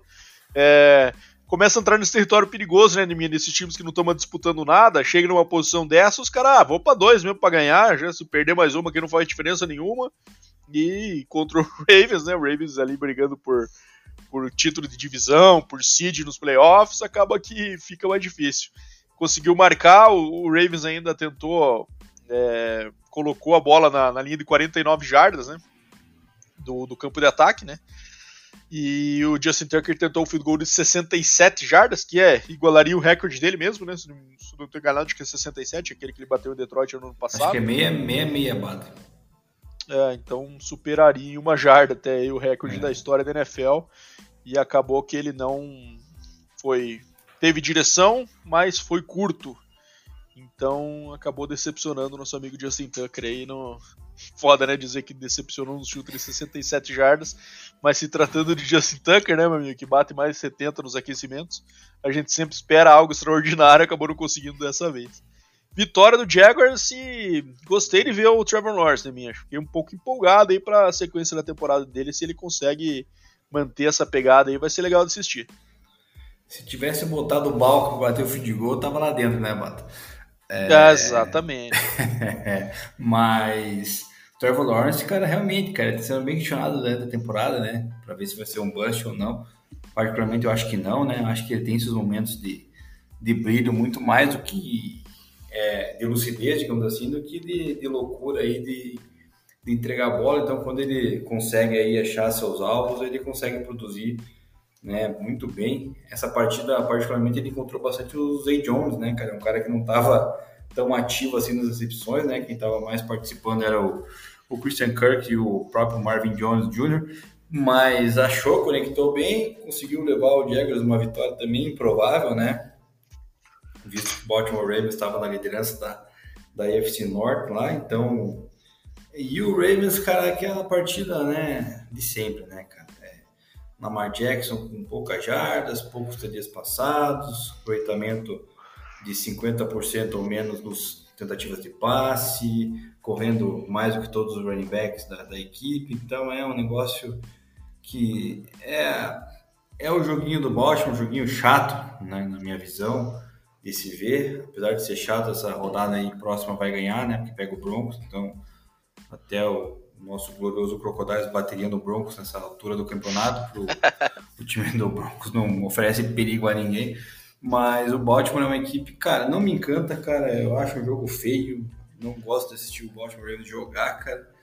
E acredito que agora vai acabar perdendo aí a, no, nas próximas rodadas a liderança da FC Norte para o Bengals, cara, e aquela previsão nossa do Bengals ganhar a divisão vai acabar se concretizando. Também estou de acordo com essa afirmação, hein? Acho que vai dar Bengals nessa divisão aí e vai agora com o Jamar Chase voltando, que ele já estava até discussão se ele jogaria essa última semana, não jogou, né? Mas acho que para a próxima deve estar de pé aí. É, bom, bora pro próximo, acho que esse dá pra passar mais rápido. Vitória esperada aí do Dolphins por 30 a 15 sobre o Texans em Miami, jogo que ficou 30 a 0 aí no, no segundo tempo, no, no, final do segundo quarto, então já definiu a partida. O Texans realmente com um time muito fraco, né? Bem posicionado aí para ter a primeira overall no ano que vem.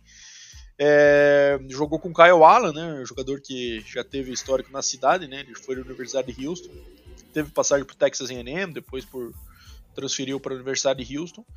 É, acabou lançando duas picks e, enfim, Damian Pierce, uma queda de rendimento impressionante aí, né? Teve 5 carries por 8 jardas. É, então a única estrela que brilhava um pouco no ataque desse Houston também está sumindo, né? É, dada a falta de talento que existe nessa, nesse roster. E o Dolphins, aquilo lá, né? Também no segundo tempo tirou os, os, os, titulares de campo, né? Já que o jogo estava bem definido, daí o Houston conseguiu marcar dois TDs ali, é, para, aliás, 15 pontos, né? Para se colocar no, no, placar. E o Tariq teve 85 jardas nesse jogo aí, juntamente com o Jalen Waddle, a dupla dinâmica aí, que acabou somando para 170 das 299 jardas do Tua Tagovailoa, que usou bastante receivers aí, tanto ele quanto o Skyler Thompson, né? Também entrou e completou um passe. Mas o, a única coisa que o Tariq agora fica um pouco mais distante do recorde lá, né, Ele tá com 1.233 jardas, faltam 6 semanas e teria que chegar em 1964, 65, sempre esqueço, 1964, né? Então Isso. tem. Então a gente tá falando aí de 732 jardas que ele teria que. Que 742, perdão, né? Que ele teria que que fazer em seis jogos. É possível? É possível, principalmente se ele tiver, sei lá, dois jogos daqueles bem explosivos dele de 150, 130, né, Daí ele se coloca e volta. Mas no pace das últimas semanas aí, acho que fica mais difícil para ele, né? É, pelo pace das últimas semanas, a tendência é não, não alcançar, né? Falando em pace, o pace do Damian Pierce, cara, não, não demorou muito para desaparecer, né, cara? A gente falou desde o início do ano, quando ele começou a ganhar 20, 30 carries por partida, que até quando ia aguentar, pelo visto, não, tá dando mais, né, cara? Daí o Houston, para ajudar a ficar atrás do placar cedo, né, na metade do jogo já já estava 30 a 0, então começa a ter que lançar mais a bola, tanto é que o Kyle Allen tentou lançar, tentou não, lançou 39 vezes, né, então é, aí fica complicada a produção do Damian Pierce, cara, espero que seja só por isso que ele tenha diminuído suas carregadas não tenha já começado a ter algum problema físico aí, porque senão a carreira do cara já começa a ser questionada, né? É... E o Dolphins, cara, na sua pegada, né, cara? Tua Tagovailoa cuidando da bola, né? Não cometendo erros, levando a equipe mais uma vitória, né, cara? Tua é, oitava vitória do, do Tua, porque o, o, Dolphins só perdeu quando o Tua não jogou, né, cara? Se não me falha a memória. Então, assim, cara, é um cara que tá carregando o Miami Dolphins muito bem aí na briga da sua divisão, apesar de eu achar que o Buffalo Bills ainda vai virar essa, essa disputa, assim como o Bengals no caso da, da FC Norte, é, mas está na briga e vai para os playoffs e quem sabe possa surpreender aí, principalmente pela atuação de Tyreek Hill e Jalen Waddle. Estou aí. Bora falar agora de Bears e Jets jogou em Nova York, né? O Justin Fields não jogou, né? Então jogou, acabou jogando Trevor Simeon. Então, do Bears acho que nem vale a pena a gente comentar muito aqui. É, mas a grande história da tarde foi o Mike White, né, minha. É, jogador que entrou aí, que já tinha jogado no ano passado bem, né? E daí acabou se machucando em alguns jogos do Jets. É, quando estava o Zach Wilson estava machucado e agora com essa esse benching do Zach Wilson, o homem entrou e lançou 22 e 28, 315, 3 TDs e 0 picks. É, e a gente viu, né, com o potencial que tem o talento do elenco do Jets, esses talentos jovens que a gente sempre fala, uma defesa muito bem comandada aí pelo seu head coach, né, um QB que traga um pouco, de, um pouco mais de, de recurso para a mesa, né, o que, que esse time pode virar. Então vamos ver se o Mike White consegue se manter como titular aí até o final, se tornar esse QB titular do Jets aí, é, aí pode ser que o time fique ainda mais perigoso, né, Neminha? Bom, bom jogo aí pra estreia do cara como titular nessa temporada. É, eu acho que ele vai manter, né? Porque ele claramente. Colocou... Não, manter vai, vamos ver se, se ele consegue manter o ritmo até o final, né? Ah, tá, sim, sim, claro. Mas, pô, lembrando do ano passado que ele entrou e foi bem também, cara, acho que a expectativa acaba sendo de que vai, vai conseguir aí produzir e tentar não cometer erros e levar aí o Jets aí na a uma vaguinha no wildcard, né? Que é possível, né? 7-4, tá no bolo aquelas equipes ali que estão hoje com a, com a vaga, né? Então é, é algo que o Robert Salé tem que aproveitar o momento, cara. Tem jogadores muito bons, apesar de ter perdido o principal running back, né? Que, que se machucou na, na partida lá contra o Broncos, ainda tem aí a opção do Michael Carter, né? Tem a opção ali do James Robinson, que não jogou essa partida, mas também é um running back que, se for precisar, está disponível. Garrett Wilson, claramente, é um wide receiver que vai ser muito importante nessa reconstrução aí do Jets, né, cara? É um cara muito confiável. É, o Elijah Moore também é outro cara que veio do ano passado, que também gosto bastante, também está mostrando uma produção é, muito boa. Então, assim, cara, o Jets é uma equipe que surpreendeu muito bem até então nessa temporada e que, cara, apesar desse problema no seu quarterback ali, que era para ser o Zach Wilson, que acabou né, se complicando sozinho, é uma equipe que, cara, merece aí estar nessa briga aí pela, pela vaga do wildcard. O Bears claramente sentiu a falta do Justin Fields, né? Foi lá o nosso querido Trevor Simeon entrar e dá para perceber que o cara claramente não passa de um QB de, de, de, um reserva, né, de um backup quarterback. Então ele que por uma temporada foi QB do Broncos, claramente já, já tem uma, um conhecimento de, da capacidade que ele não tem de conduzir uma, uma equipe. Né? Então, resultado óbvio e o Jets na briga e o Bears agora sem chance alguma de querer aprontar, Pado. Estou aí. Bora para Bengals e Titans, jogo em Tennessee, 20 a 16 para o Bengals, como falamos aí, o Jamar Chase ainda não jogou, né?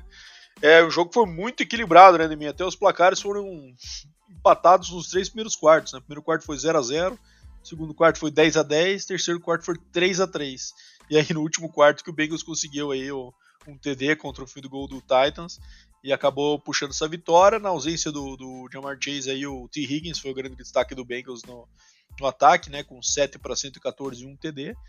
É, e o, Bengals que estava sem o Joe Mixon nesse jogo, né, então acabou que o Samar Pirine acabou jogando e, e, liderando em carries com 17. E o Burrow teve 9 carries nessa partida, acabou correndo bastante o Burrow aí. É, e o Titans, cara, mais um caso de running back aí que tem bastante carry no começo do ano, né? E agora tá sentindo aparentemente, né, de minha. Mais um jogo ruim aí do Derrick Henry, se não me engano, o segundo seguido já.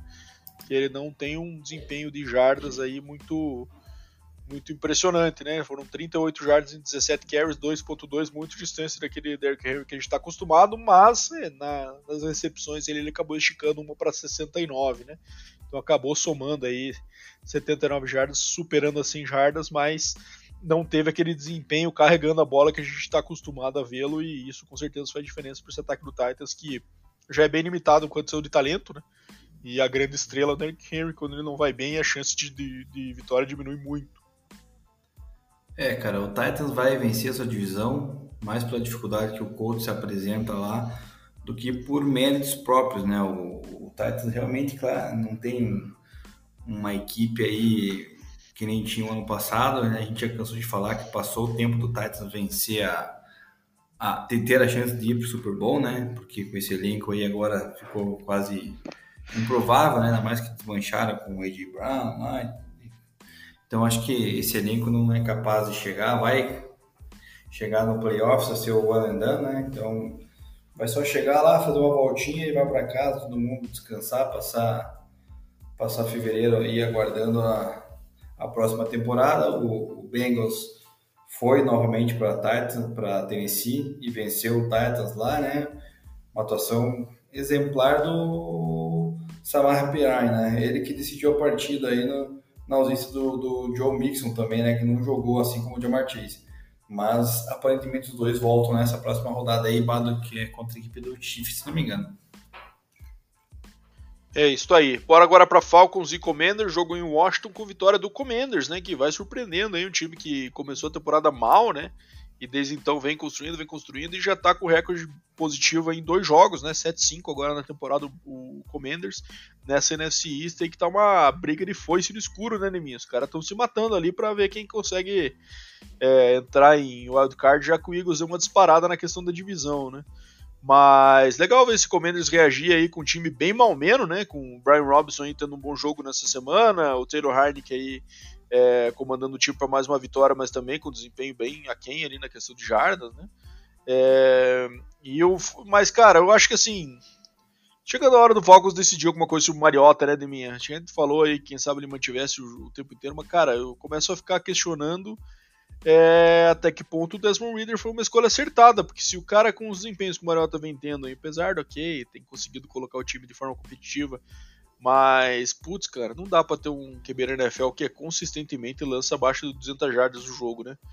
É, tem que mudar alguma coisa desse ataque, esperar alguma coisa diferente do Juvena, botar ele para teste, ver o que, que tem ali, para ver se vai draftar um outro cara no ano que vem ou se vai seguir com ele, né?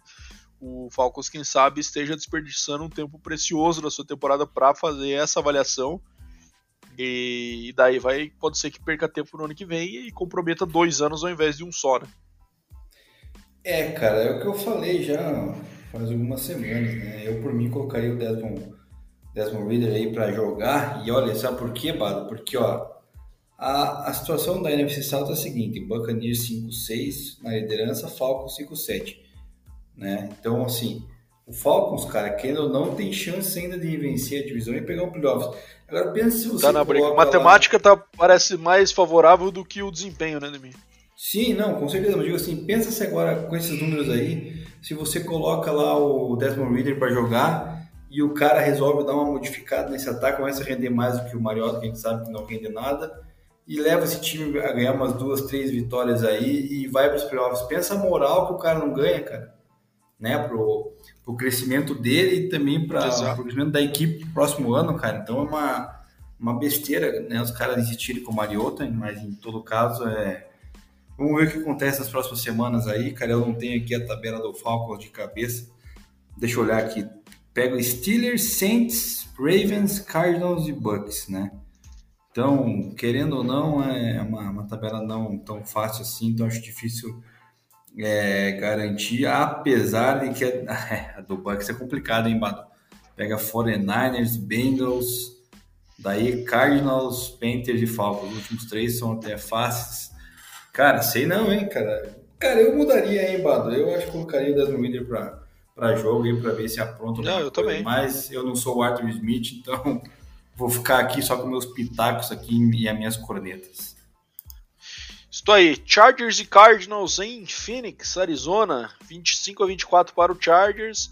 É, começa a crise aí também pegar mais forte no Cardinals, né, com as declarações do Kyler Murray no final do jogo aí que é, esquematicamente eles estavam fodidos, né, foi o termo que ele usou na coletiva e que obviamente é, vincula totalmente ao seu head coach, né, já que esquematicamente estavam fodidos, a culpa vai ser de quem? Dele que não vai ser, né? É, então ele acaba tirando a responsabilidade de si e jogando para os outros, como o Kyler Murray aparentemente é daquele tipo de QB. Mas, cara, eu acho que tá esquentando aí o hot seat do, do Cliff. Eu acho que quem sabe seja realmente ele não vai ter oportunidade para mais um ano aí, de que esse desempenho foi bem ruim. E ainda assim nos anos anteriores, em que apesar de ofensivamente o time chamar atenção, o desempenho também não foi algo espetacular, né? Teve partes da temporada que foram, mas nunca teve consistência suficiente. Então acho que chegando no limite aqui. E o Herbert tem um jogo aí do que a gente esperava dele de forma mais consistente nesse ano, né, minha? Jogo de 3 TDs, liderando o time para vitória, é, mantendo os Chargers aí na briga por esse, por esse wild card na NFC. Eu acho que para para brigar pela divisão aí tá difícil, né? Teria que tirar três jogos em seis a disputar ainda do Chiefs. Então acho que é mais complicado, mas no wild card acho que eles ainda estão na briga. É, com certeza, cara. O Chargers está na briga do wild card não dá para descartar. E o Cardinals, cara, essas declarações do Murray só provam ali, vou comparar com, com o Russell Wilson, né, Bado? Os dois têm conduções ruins no ano, né, com, com seus times aí também com apenas três vitórias na temporada e se não me engano, o Cardinals também tá com, não, o Cardinals tá com quatro vitórias, uma mais com o Broncos, mas também o mesmo número de derrotas. Só que daí, em vez do, do cara, né, ser humilde e não falar nada, né? Ou tentar ser positivo, ele vai lá, mete é, essa declaração aí que acaba tumultuando mais o ambiente, né? Claramente, para mim, o, o, o Cliff vai ser demitido no final da temporada, porque o Cardinals não tem nada mais a acrescentar nesse ano, né? Vai ficar ali na, inclusive, talvez na lanterna da, da, da divisão, se o Rams conseguir uma vitória ou outra.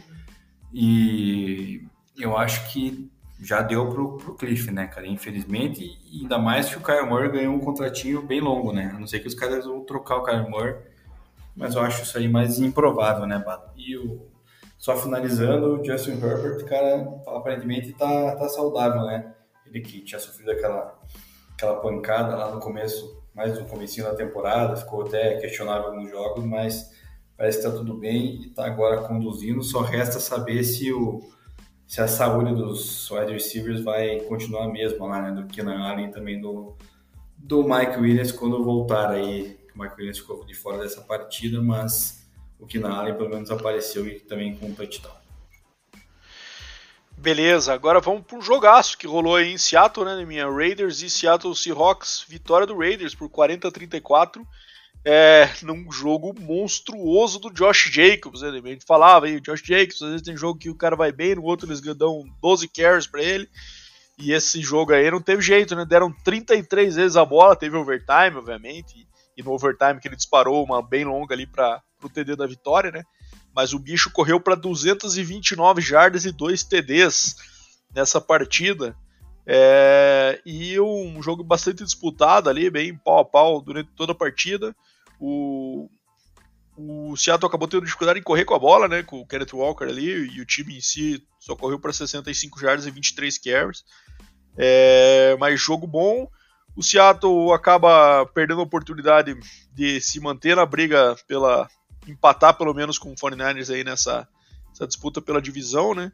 O 49ers agora pula um jogo na frente, que era algo que a gente já imaginava que aconteceria. Mas jogaço de mim, não sei se assistiu ele por inteiro aí, mas o Josh Jacobs acabou tomando conta dessa partida e no overtime acabou definindo. É, não, eu só vi alguns lances, cara, e Josh Jacobs vem carregando essa equipe do Raiders ao lado do Davante né? Então os dois são que carregam esse ataque, é, a defesa também, as duas defesas desse jogo aparentemente nulas, né?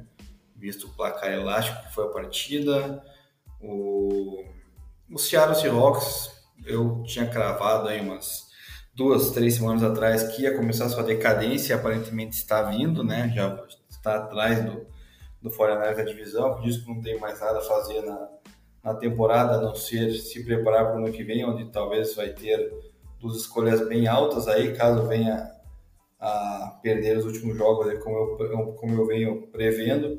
Então vai ter escolhas aí, né, vinda uma do Broncos e a própria alta. Então é, cara, é uma remontagem no elenco, não tem muito que, o que agregar, porque com o Giannis Smith não funciona, né, cara? Então é tentar moldar uma equipe nova para o ano que vem, tentar ver se incomoda na NFC West. E o Raiders, cara, uma vitória só para é, deixar o, o, Broncos ainda mais na lanterna da divisão, porque também é uma equipe que não vai aspirar muita coisa nessa temporada. Isso aí. Bora pro próximo agora. Vitória do Chiefs, também esperada, né? 26 a 10 aí contra o Rams, bastante desfalcado, sem Matt Stafford, com o tal do Bryce Perkins aí, que não sei. Bom, acho que o nosso o nosso amigo McVeigh enxergou alguma coisa nele aí que provavelmente não muito mais gente enxergou, né, cara? Porque aparentemente não é um cara que tem nível de CQB na NFL. É, lançou aí para 100, 100 jardas apenas, né? Duas interceptações, nunca conseguiu manter o Rams no jogo, né? É, o jogo também ficou marcado pela porrada que o reserva do Rams, que ao entrar em campo, deu na cara do McVeigh ali. Não sei se você viu esse lance de mim. Deu uma ombrada na cara do McVeigh e não, o cara nem parou para pedir desculpa. Acho que tava com pressa ali para entrar no campo atrasado. E o McVeigh lá ficou lá acariciando sua mandíbula depois de quase ser arrancada fora. Mas, cara, jogo fácil pro Chiefs, né? Eu acho que o Mahomes perdeu a oportunidade aí também de abrir estatisticamente nessa briga aí pelo MVP que ele lidera hoje, na minha opinião, né? É, acabou lançando uma interceptação bem boba ali na, no goal line, né? Em que ele lançou, já viu que tinha feito merda, né? Ele poderia ter entrado correndo até, inclusive, naquele lance. E acabou decidindo soltar a bola e, e no fundo da zone, não lembro se era pro Kelsey, e acabou sendo interceptado. Então acabou que o jogo estatisticamente não deu muita atenção, mas jogo que acabou nunca teve, tendo alcance aí pro, para o Rams, o Chiefs é, se mantém como, como seed 1, como líder da divisão. É, e, e, enfim, não, mas deu sorte de que, apesar de não ter feito um jogo bom, enfrentou um adversário é, que permitiu que a vitória fosse tranquila mesmo assim. E esse tipo de jogo que me dá um pouco de receio aí de minha dos jogos contra o Broncos, hein, cara. É, o Chiefs perdeu o jogo pro Colts esse ano, um time parecido com o Broncos, pensando assim, na defesa forte e um ataque sofrível. É, mas eventualmente, conseguindo correr com a bola, pode ser que incomode o nosso querido Kansas City. Cara, mas, enfim, vocês têm algum comentário desse jogo aí, mesmo? Manda bala. Não, o comentário é pra ficar tranquilo contra o Broncos, cara. Não pode botar o time C lá do, do Kansas City Chiefs no campo que vão ganhar tem a menor possibilidade do Broncos fazer alguma coisa. É, Patrick Mahomes, na minha opinião, diferente de você, não é o, o candidato principal MVP, ainda fico com Tua pela toda a caminhada que está tendo nessa temporada, aí, apesar de ainda estar com uma vitória a menos. É, o Rams, do outro lado, cara, um time desmanchado, né, cara, bem totalmente esquisito de ver, né, cara, sem Stafford, sem o trocaram lá o trocaram não, né, tiveram dispensado o, o Darren Henderson, então o cara tá com Ken Akers que não produz nada, um ataque aos wide receivers também, perdeu agora o Allen Robinson, o Van Jefferson, cara, é o único que sobrou, porque o Cooper Cup também tá machucado, então tá, tá numa zica danada o Rams, então é... Os dois grandes favoritos dessa temporada aí, Rams e Broncos, tomaram, né, Bada? É, exatamente. Cara, eu sinto uniformado em mim, mas independente da sua opinião, se os Chiefs continuar seed 1, Mahomes líder em TDs e líder em jardas até o final da temporada, ele vai ganhar o MVP inevitavelmente. Então precisa ser superado em algum desses itens aí para para quem sabe perder esse prêmio que o ver hoje está com ele, né? Mas eu acho que quem sabe o cara que mais desafia ele nesse momento seja o Jalen Hurts, né? Jalen Hurts também está fazendo uma temporada bem impressionante aí e é o cara que, se não me engano, tá é, mas ele só lançou 17 TDs, é que ele tem a característica de correr também, né? Ele lançou 17 e correu para 11. Deixa eu ver se estou falando besteira. É, você, 17 TDs, 3 interceptações, correu para 8. Então o, o Hurts está com 25 TDs totais. O Mahomes ele tá com 29 TDs lançados até aqui, cara. E eu acho que ele correu para 1 também, deixa eu ver. Deixa eu ver aqui. E o. 29 TDs, lidera a liga e 3.500 jardas.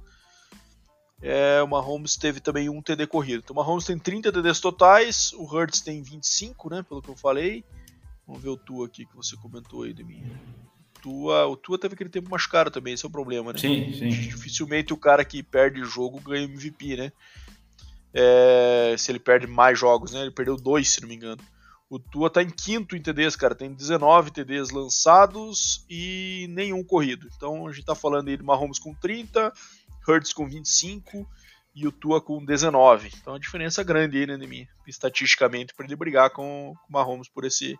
E a questão ainda ser o Cid 1, né? Que a gente também peça na questão de ter liderado o melhor time, em teoria, da sua conferência nesse ponto. Eu acho que acaba que a briga vai ser entre Hurts e Mahomes. Vamos ver se o Hurts dá uma. Que ele também vai ser o Cid 1, né? Da NFC. Se ele dá uma. estatisticamente consegue ultrapassar o Mahomes nessas características, aí eu acho que existe sim uma chance dele dele levar esse prêmio. Caso contrário, no pace que está agora, eu acho que dá Mahomes. Perfeito. Mas enfim, vamos, vamos agora para esse pro jogo, acho que dá para passar bem rápido de mim, que foi uma sapatada, sapatada não, né? Jogo chato que dói, né? 13 a 0 pro 49ers em São, em São Francisco contra o Saints. Que, cara, viu muito boa. Para quem não acompanha o Big Cat, que é um comentarista aí da, do, do Barstool, que tem um podcast chamado Pardon My Take, que eu sou muito fã. Inclusive inspirou a gente fazer esse, esse podcast aqui, né, Neminha? O modelo é um pouco diferente, claro, né? O cara é inigualável. Mas ele faz um, um power ranking toda semana bastante ridículo e engraçado dos times. E ele colocou os Saints e os times que a gente vai falar mais, pra, mais pra frente aí, que é o, o Pittsburgh e o Colts, como times que a gente assiste no prime time e, e nos faz questionar sobre as escolhas da nossa vida. Saints, Pittsburgh e Colts. Exatamente isso, né, cara? Você vê o Colts, é, o, o Saints jogar futebol americano e você pensa, putz, cara, será que eu gosto realmente desse esporte? Que não é a mesma coisa, né? Que a gente vê aí o, o Chiefs jogar, o Bills jogar, o... é diferente.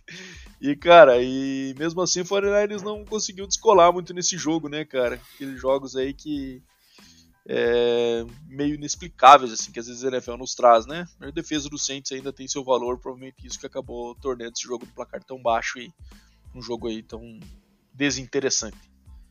É, cara, o Saints tinha metido esse tempo atrás 24 a 0 acho que no Raiders, agora estão a 3 a 0 né? Um, altos e baixos, cara, que é impressionante, ainda mais vindo numa divisão fraca como a NFC South desse ano, né? Então, e mesmo assim o Saints está na briga, né, Bato? Mesma situação de Panthers e de Falcons ali, cara. Se der uma bobeada, é capaz de ainda beliscar um playoff só para fazer aquela one and done. O 49ers, cara, na sua retomada aí, né, rumo a, a, a, vitória na divisão, né, que eu acho que vai acontecer, já que o, o Rams já largou faz tempo. E, cara, é, lá vem o 49ers com a defesa forte de me de fazendo suas atuações ali de, de de como é que fala, cara, situações básicas de sempre, né, cara? Até levantaram uma questão, ah, se o Bronco tivesse de medir, o de medir tá melhor que o Russell Wilson. Falei, cara, o dia que vocês viram o Russell Wilson, mandei no do Broncos lá, correndo, é, saindo pela sua própria endzone, na mesma jogada, lançando uma pick six, cara, aí vocês podem falar que o de medir é melhor que o Russell Wilson, né, cara? Porque não dá, né, cara? Ele é muito fraco, cara. Tudo bem que ele consegue, às vezes, né, não cometer turnovers e tal, mas, cara, é um QB que se o Fortnite tivesse um QB um pouquinho melhor, cara, o Fortnite já teria disparado aí na, na divisão e também na, na própria conferência, né, cara? E quem sabe se tornasse um dos grandes favoritos a, ao título do Super Bowl, mas é complicado, né, um QB desse aí, como de medir, que não passa de 300 jardas quase nunca. É, eu acho que o destino é isso aí, o Fortnite ganhar a divisão, vamos ver é, eu acredito, por exemplo, mais no Cowboys do que 49ers esse ano nos playoffs. Apesar de ser um time encardido, um time que geralmente incomoda em playoffs. Não sei. Tô vendo nada muito diferente no 49ers. É suficiente para ganhar essa divisão fraca e também esse ano, né? Mas vejo muito além disso não. É, bora para Packers e Eagles. Jogo bom aí, 40 33 pro Eagles, jogo aí em Filadélfia, né?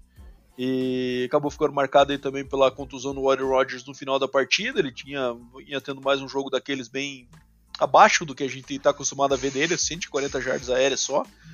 É, o Jordan Love entrou, acabou lançando um TD, mas o jogo acabou ficando dominado pelo Eagles na questão terrestre, né, minha. Os homens correram para 49 vezes 363 jardas corridas. Certamente isso é alguma espécie de recorde. E três TDs, sendo dois do Miles Sanders, um do Kenneth Gainwell, mas o líder em jardas corridas do, do Eagles foi o Jalen Hurts, com 157. Né? Fizeram muitos sneaks, converteram pelo menos umas três quartas descidas ali. É, jogo que acabou indo muito para esse lado, né? O Eagles correndo bem com a bola e o Packers não conseguindo parar. O Eagles só precisou lançar 137 jardas para marcar 40 pontos, né, Neminho? Acho que isso aí fala muito também, né? É, então acho que mais um jogo que o Eagles sobrevive, um jogo que foi mais equilibrado do que a gente esperava, já o baixo desempenho do Packers aí. Vamos ver o Rodgers agora se também não é o caso de antecipar as férias dele, porque ficar nesse time morto aí também, ficar colocando o homem em risco, não sei se vale muito a pena, pensando que ele vai ter quantos mais anos de carreira aí? Um, dois? É, pensando aí no. Se ele mantiver esse nível, não sei se ele vai muito longe, não. É, vamos ver o que, que passa pela cabeça do Packers aí. Eu acabaria a temporada dele depois dessa partida aí. É, o Rod já tava com o dedão, parece machucado, né? Antes dessa partida, machucou agora o costela. Então não sei, cara, como é que vai finalizar a temporada, apesar do, do que o Matt LaFleur falou que pro próximo jogo o Rodgers vai estar disponível, né? Foi um tiroteio total esse jogo aí, né, cara? Pô, TD pra tudo que é lado. É, o jogo corrido do, do, do Eagles tratorando, cara. Então, aí o começo do jogo o Rodgers conseguiu encontrar ali, né, o Aaron Jones para TD, o próprio Christian Watson, né? Acho que foi ele que passou por Christian Watson, né? E então, Sim. cara, foi um negócio de louco, um jogo bem, bem movimentado. É, e olhando aqui agora, ambos os QBs também com menos de 200 jardas, cara, assim como outros na rodada também. E você não fala nada, né, Bata? Você só fala do Russell Wilson que não atinge 200 jardas, mas teve mais uns 7, 8 aí nessa rodada que não chegaram nos 200 jardas também de, de passe e lançaram um pique né, por cima, cara. Tá, foi uma Pô, rodada o Hudson correu para não lançou para 200 Hudson lançou para 200 jardas, mas correu para 157, meu amigo. Ele foi o ah, líder do time. Sim, mas o, mas o Rodgers ali, o próprio. Não, o Rodgers tá horrível pega... esse ano. Pode comparar ele com o Russell Wilson se você quiser, porque tá ruim igual, né? É, mas teve. Cara, essa rodada foi feia pros bem, cara. Tá louco. Foi um negócio. Foi. Meio é, esse ano tem sido, tem sido mais difícil para os ataques do que a gente estava tá, acostumado a ver nos últimos anos. Né? Também, também. Beleza, fechar com o Monday Night então. Steelers e Colts, jogo aí de dois times que não vão brigar por muita coisa. É, e os Steelers vencendo o Colts fora de casa. É, cara, o Colts acabou que entrou naquela pegada meio futebol brasileiro, né, Neminha? Pensando assim. Trouxe o técnico novo, é, usou aquela questão motivacional, o cara que chega, muda o ambiente e tudo mais. É, é, ajudado também pelo fator desconhecido, né? Dos outros técnicos ainda não conhecerem o que, que ele vai fazer, tipo de característica de decisão, tipo de característica de game plan. Conseguiu chamar um pouquinho a atenção nas duas primeiras semanas, mas, cara, o ataque do Colts é uma das coisas mais abomináveis que existe nessa liga nesse ano, cara. É um negócio que, assim, os caras não conseguem lançar mais que 10 jardas, cara. É um negócio absurdo. E aí, cara, tentar alimentar aí o nosso querido Jonathan Taylor, que agora parece que, que tá saudável, né? É, teve um jogo até ok, mas não deu uma bola suficiente pro homem, né? 20 vezes só. É, e ele respondeu bem, com mais de 4.3 jardas por carry. Mas, cara, o Matt Ryan, assim, a proteção tá horrível, né, de mim. O lado direito linha do Colts é algo abominável. Tá, o QB tá sempre pressionado, não consegue correr para aquele lado uma linha que era tão que era tão comemorada aí, né, com Quentin Nelson e com, com a linha funcionando bem, protegendo bem o QB. Agora esse ano tá sofrível. E o, o Steelers precisou fazer muita coisa também, né? O Kenny Pickett lançou nenhum TD, pra falar a verdade, acabou o Steelers correndo para dois e, e batendo os field goals aí para se manter no placar. E no final ainda o, Colts teve a chance no drive da vitória, mas com esse ataque não tem como, né, cara? Troy Aikman ontem nos comentários do Monday estava abismado com isso, cara. Ficou o tempo inteiro cornetando, falando, cara, esse ataque é impressionante. É, as chamadas são ruins, o esquema é ruim, a proteção é ruim. Então, não dá, não dá para se esperar nada. Então, com certeza o Titans vai disparar nessa divisão aí, porque do Colts a gente não pode esperar muito. Quem sabe o time que tenha mais capacidade no segundo lugar dessa divisão seja de fato o Jaguars, como a gente esperava no começo do ano, naquelas, naquelas primeiras semanas ali, né, Demi? E acabou e acabou que depois caíram no produção e agora vamos ver se se retomam aí, mas já não vai dar mais tempo para nada. É, exatamente, tá bem bem esquisito essa esse Colts, cara, né? O Steelers também é um time bem fraco essa temporada, então o joguinho, apesar da pontuação ali ser bacana, ficar um jogo, uma posse de bola só, é um joguinho meio também meio chato, né? Que você não vê muito, muita coisa acontecer de, de big play ou de jogadas aí mais, mais interessantes, então é o Steelers agora iguala ao Browns, né, com 4-7 também, é, só para fazer uma, uma média. O Colts, mesma coisa, cara, não vai chegar, não vai alcançar o, o Titans, cara, vai perder ainda, eu acho, a segunda colocação para o Jaguars, né, que o Jaguars, na minha opinião, tem mais time no momento. O Jeff Saturday também teve uma tomada de decisão muito ruim no final, que deixou o relógio correr um bom tempo antes de pedir o timeout, né, uma jogada lá. Foi. Cara, é, é, coisas que alguns times aí vêm passando essa temporada que não dá para entender, né, cara? A gente, como conhece um pouco do, do negócio, é, fica meio que pensando que diabos estão fazendo, né? Porque não é possível. É isso aí. Bom, fechamos aqui a semana 12, né, Deminha? Vamos falar agora da semana 13, então. Jogos que vem pela frente aí, só deixa eu confirmar aqui para ver se teve algum flex na agenda. É, Colts e Cowboys no Sunday Night, Saints e Buccaneers no Monday Night. Isso aí, Deminha já deve ter conferido isso aí, só para garantir aqui. Bom, bora lá, Deminha. Começando pela quinta-feira, clássico divisão Bills e Patriots em Foxborough. Eu vou de Bills nessa. É, não tem nem o que falar, né, cara? Isso aí é, é Bills com toda certeza. Semana passada empatamos, né, Deminha? Só para colocar Isso. nossos ouvintes a par aí. 10 a 10. 10. A 10. É, bom, Steelers e Falcons em Atlanta. Putz, é jogo duro, hein? Cara, eu acho que o Steelers achou um pouco da fórmula e o Pickett vem, vem evoluindo. Eu vou de Steelers. Cara, eu apesar dos pesares, cara, apesar de Mariota, eu vou de Falcons. Broncos e Ravens em Baltimore. Eu acho que esse aqui é Ravens com facilidade, minha, me desculpa. Cara, não, eu não ia postar contra o Broncos, mas não tem o que fazer mais, cara. Agora não dá. É Ravens. Packers e Bears em Chicago. O Justin Fields joga, será? Não sabemos ainda, cara, então eu vou de Packers. Mas o Packers também tá na dúvida, eu vou de Bears, cara. Opa, então tá bom. Vou de Packers, vou manter.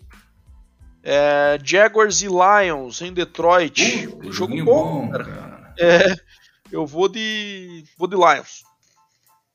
Caraca, bicho. Puta, eu, eu tô gostando mais do Lions do que do Jaguars, também vou de Lions.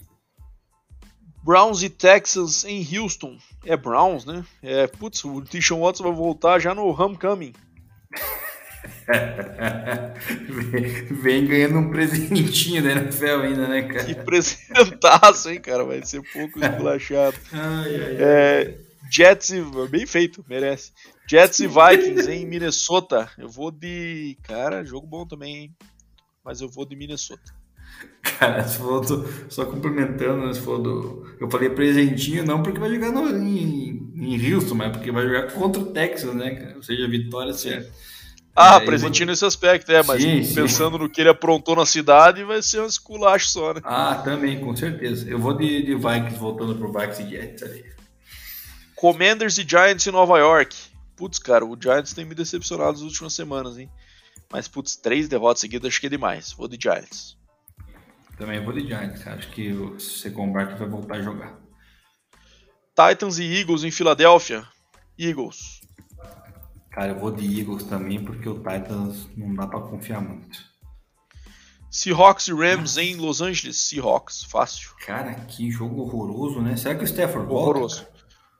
nem pensei nisso, imaginei que não. Cara, eu não quero ir, mas eu vou de Seahawks, cara, porque eu também não quero perder a, a, a semana aqui. Então eu vou de Seahawks. É, você fica fazendo conta, né, minha? Conta que a gente tá um diferente do outro, isso é sacanagem, cara. Você tem que fazer conforme a tua opinião. Não, cara, Dolph... mas eu fui lá, mas eu mudei lá no começo, lá dois jogos já, pô. Tá louco? Ah, então tá bom. Dolphins e 49ers em São Francisco. Putz, Dolphins. É, cara, joguinho bom, cara. O 49ers é forte em casa, né, cara? Mas dois ataques parecidos. Cara, eu vou de eu vou de 49ers, cara, por causa do fator casa. Beleza. É... Jogo da semana, na minha opinião. Chiefs e Bengals em Cincinnati. É... Eu acho que dá Bengals nessa de mim, infelizmente. Ô, louco. Eu também vou de Bengals porque, né? Sou clubista. Chargers e Raiders em Las Vegas. Ai, ai, ai. Cara, eu vou de Raiders. Boa sorte. Eu vou de Chargers na sua recuperação rumo ao Card. E daí, indo na linha do, Big, do que o Big Cat falou, né, minha, teremos Colts e teremos Saints no, no, no, prime time nessa semana. Colts e Cowboys em Dallas, no Sunday Night Football. Dallas vai passar o carro. É, não tem nem o que falar, né? Vai dar Cowboys. E Saints e Buccaneers em Tampa Bay. Não vou dizer que vai passar o carro, porque o Tampa Bay desse ano não passa o carro em absolutamente ninguém, né? Mas é. Vai dar Bucks. Cara, tem outro fator, Bado. O Bucks sempre leva sufoco do Saints, cara. Apesar. Sempre. Acho que, acho no que o matter ganhou, what. O Saints acho que ganhou esse ano, inclusive se não me falha a memória, cara. Mas eu vou de Bucks. Cara, não é possível que o Bucks vai perder as duas, né? Eu vou de Bucks também. E lembrando que o Cardinals, né? O Cardinals e o Panthers estão de, de baia nessa semana. Semana passada não teve por causa do Thanksgiving, daí todo mundo jogou. Beleza. Então, e agora, Deminha, bora pro final do quiz, então, e encerrar. Bora lá, acabar o episódio que não ficou curto como prevíamos. É, as dicas foram então, Bado. Super Bowl Champion, jogador defensivo da NFL, round número 1, um, foi draftado em, no ano que eu nasci, 84, e fez ah, então. o college em Tennessee. É, vou de Red White também. Mudou assim rápido, cara? 84, né? O... É. E eu, cara. Bom, eu vou de Red White. e ele foi duas vezes líder em sacks da NFL. Duas só? Ih, acho que tinha, tinha sido mais. Mas vamos manter. Não tenho nenhum outro palpite. Tá, e tem a camisa número 92 aposentada no college. No college eu não sabia. Mantenho, mantenho. Brad White jogou no Eagles, naquela defesa fabulosa do nosso querido é, Buddy Ryan. E depois no, foi campeão com Favre e Packers em 96. Se for ele, espero muito que seja, é o meu palpite. Minha última dica, cara, ele teve duas temporadas consecutivas liderando em sex a liga. Você já falou isso, não? Não. Falei que falou sim, duas cara. vezes. Farei. Líder em sexo, falou. Mas não farei consecutivo. Ah, não sei. Bom, não sei.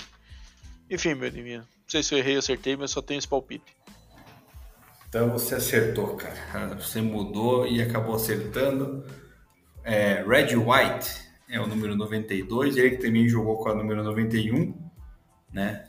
E atuou pelo Philadelphia Eagles de 85 a 92 no Packers de 93 98 e por último no Panthers em 2000.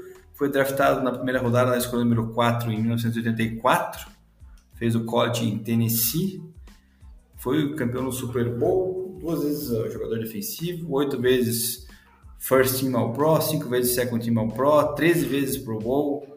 É, jogador que está aí no time da década de 80, 90, nos 75 anos da NFL, nos 100 anos da NFL, Eagles Hall da Fama, Eagles camisa retirada, é, já não, perdão, é, aposentada, aposentada, assim como no Tennessee Volunteers. Então, cara, é esse o escolhido, ele que infelizmente também faleceu cedo, né, Bado, com 43 anos em 2004. Então tá aí a nossa é homenagem a Red White. É isso mesmo. Ele que era um cara muito religioso, né? Era conhecido como The Minister of Defense. É, e cara, ele ele teve uma passagem muito interessante porque ele foi o primeiro cara de destaque que passou pelo processo de free agency, né? Antes era diferente o esquema da free agency né? e ele foi o grande a grande primeira contratação quando houve essa mudança aí para a abertura da free agency. E teve uma passagem interessante porque o Mike Holmgren era técnico do Green Bay naquela época e ele ligou para o passou um trote para o Red White, sabendo que ele era muito religioso, ligou e falou assim, deixou na caixa postal dele Alô, aqui é Deus. Eu quero que você assine eu quero que você assine com o Green Bay e desligou. E depois ele descobriu que foi o Mike Holmgren e falou: "Pô, aquela foi boa, aquela foi boa". E o Red White era um cara marcado também pela dupla que ele tinha com o Jerome Brown, né? Um, um defensive tackle do, do, Eagles, que acabou falecendo muito novo no acidente de carro. O cara que jogou no DU, era uma personalidade muito marcante. E ele, ele que anunciou, inclusive, a morte do Jerome Brown na, para o estádio do Eagles num evento de off-season. É, que estava tendo, não lembro se era um evento religioso, alguma coisa, no Veteran Stadium, que era o estádio do Eagles, e ele acabou anunciando que ele tinha falecido. Procure no YouTube aí, que é um momento muito marcante, ele chorando copiosamente, que era assim, um irmão para ele, e acabou perdendo. Tem uma tem um documentário sobre, sobre os dois, inclusive no, na NFL aí na, na história. recomendo muito que vocês assistam para conhecer um pouquinho mais da história desse, desse monstro que foi o Red White. Deminha, é isso por hoje. Valeu, meu amigo. Obrigado. Valeu, nossos ouvintes. Continuem participando e vamos que vamos. É isso aí, Bado. Mais uma vez, obrigado pela companhia. Obrigado aos ouvintes que ficaram aí até o final. Pessoal que participou com as perguntas. E pessoal que segue a gente na página lá e que nos dá esse apoio para a gente continuar aí rumo ao episódio número 100 que tá, tá chegando, tá chegando. E vamos ver se a gente faz algo especial aí para celebrar. Então, bom dia, boa tarde, boa noite, galera, e até a semana que vem. Um grande abraço.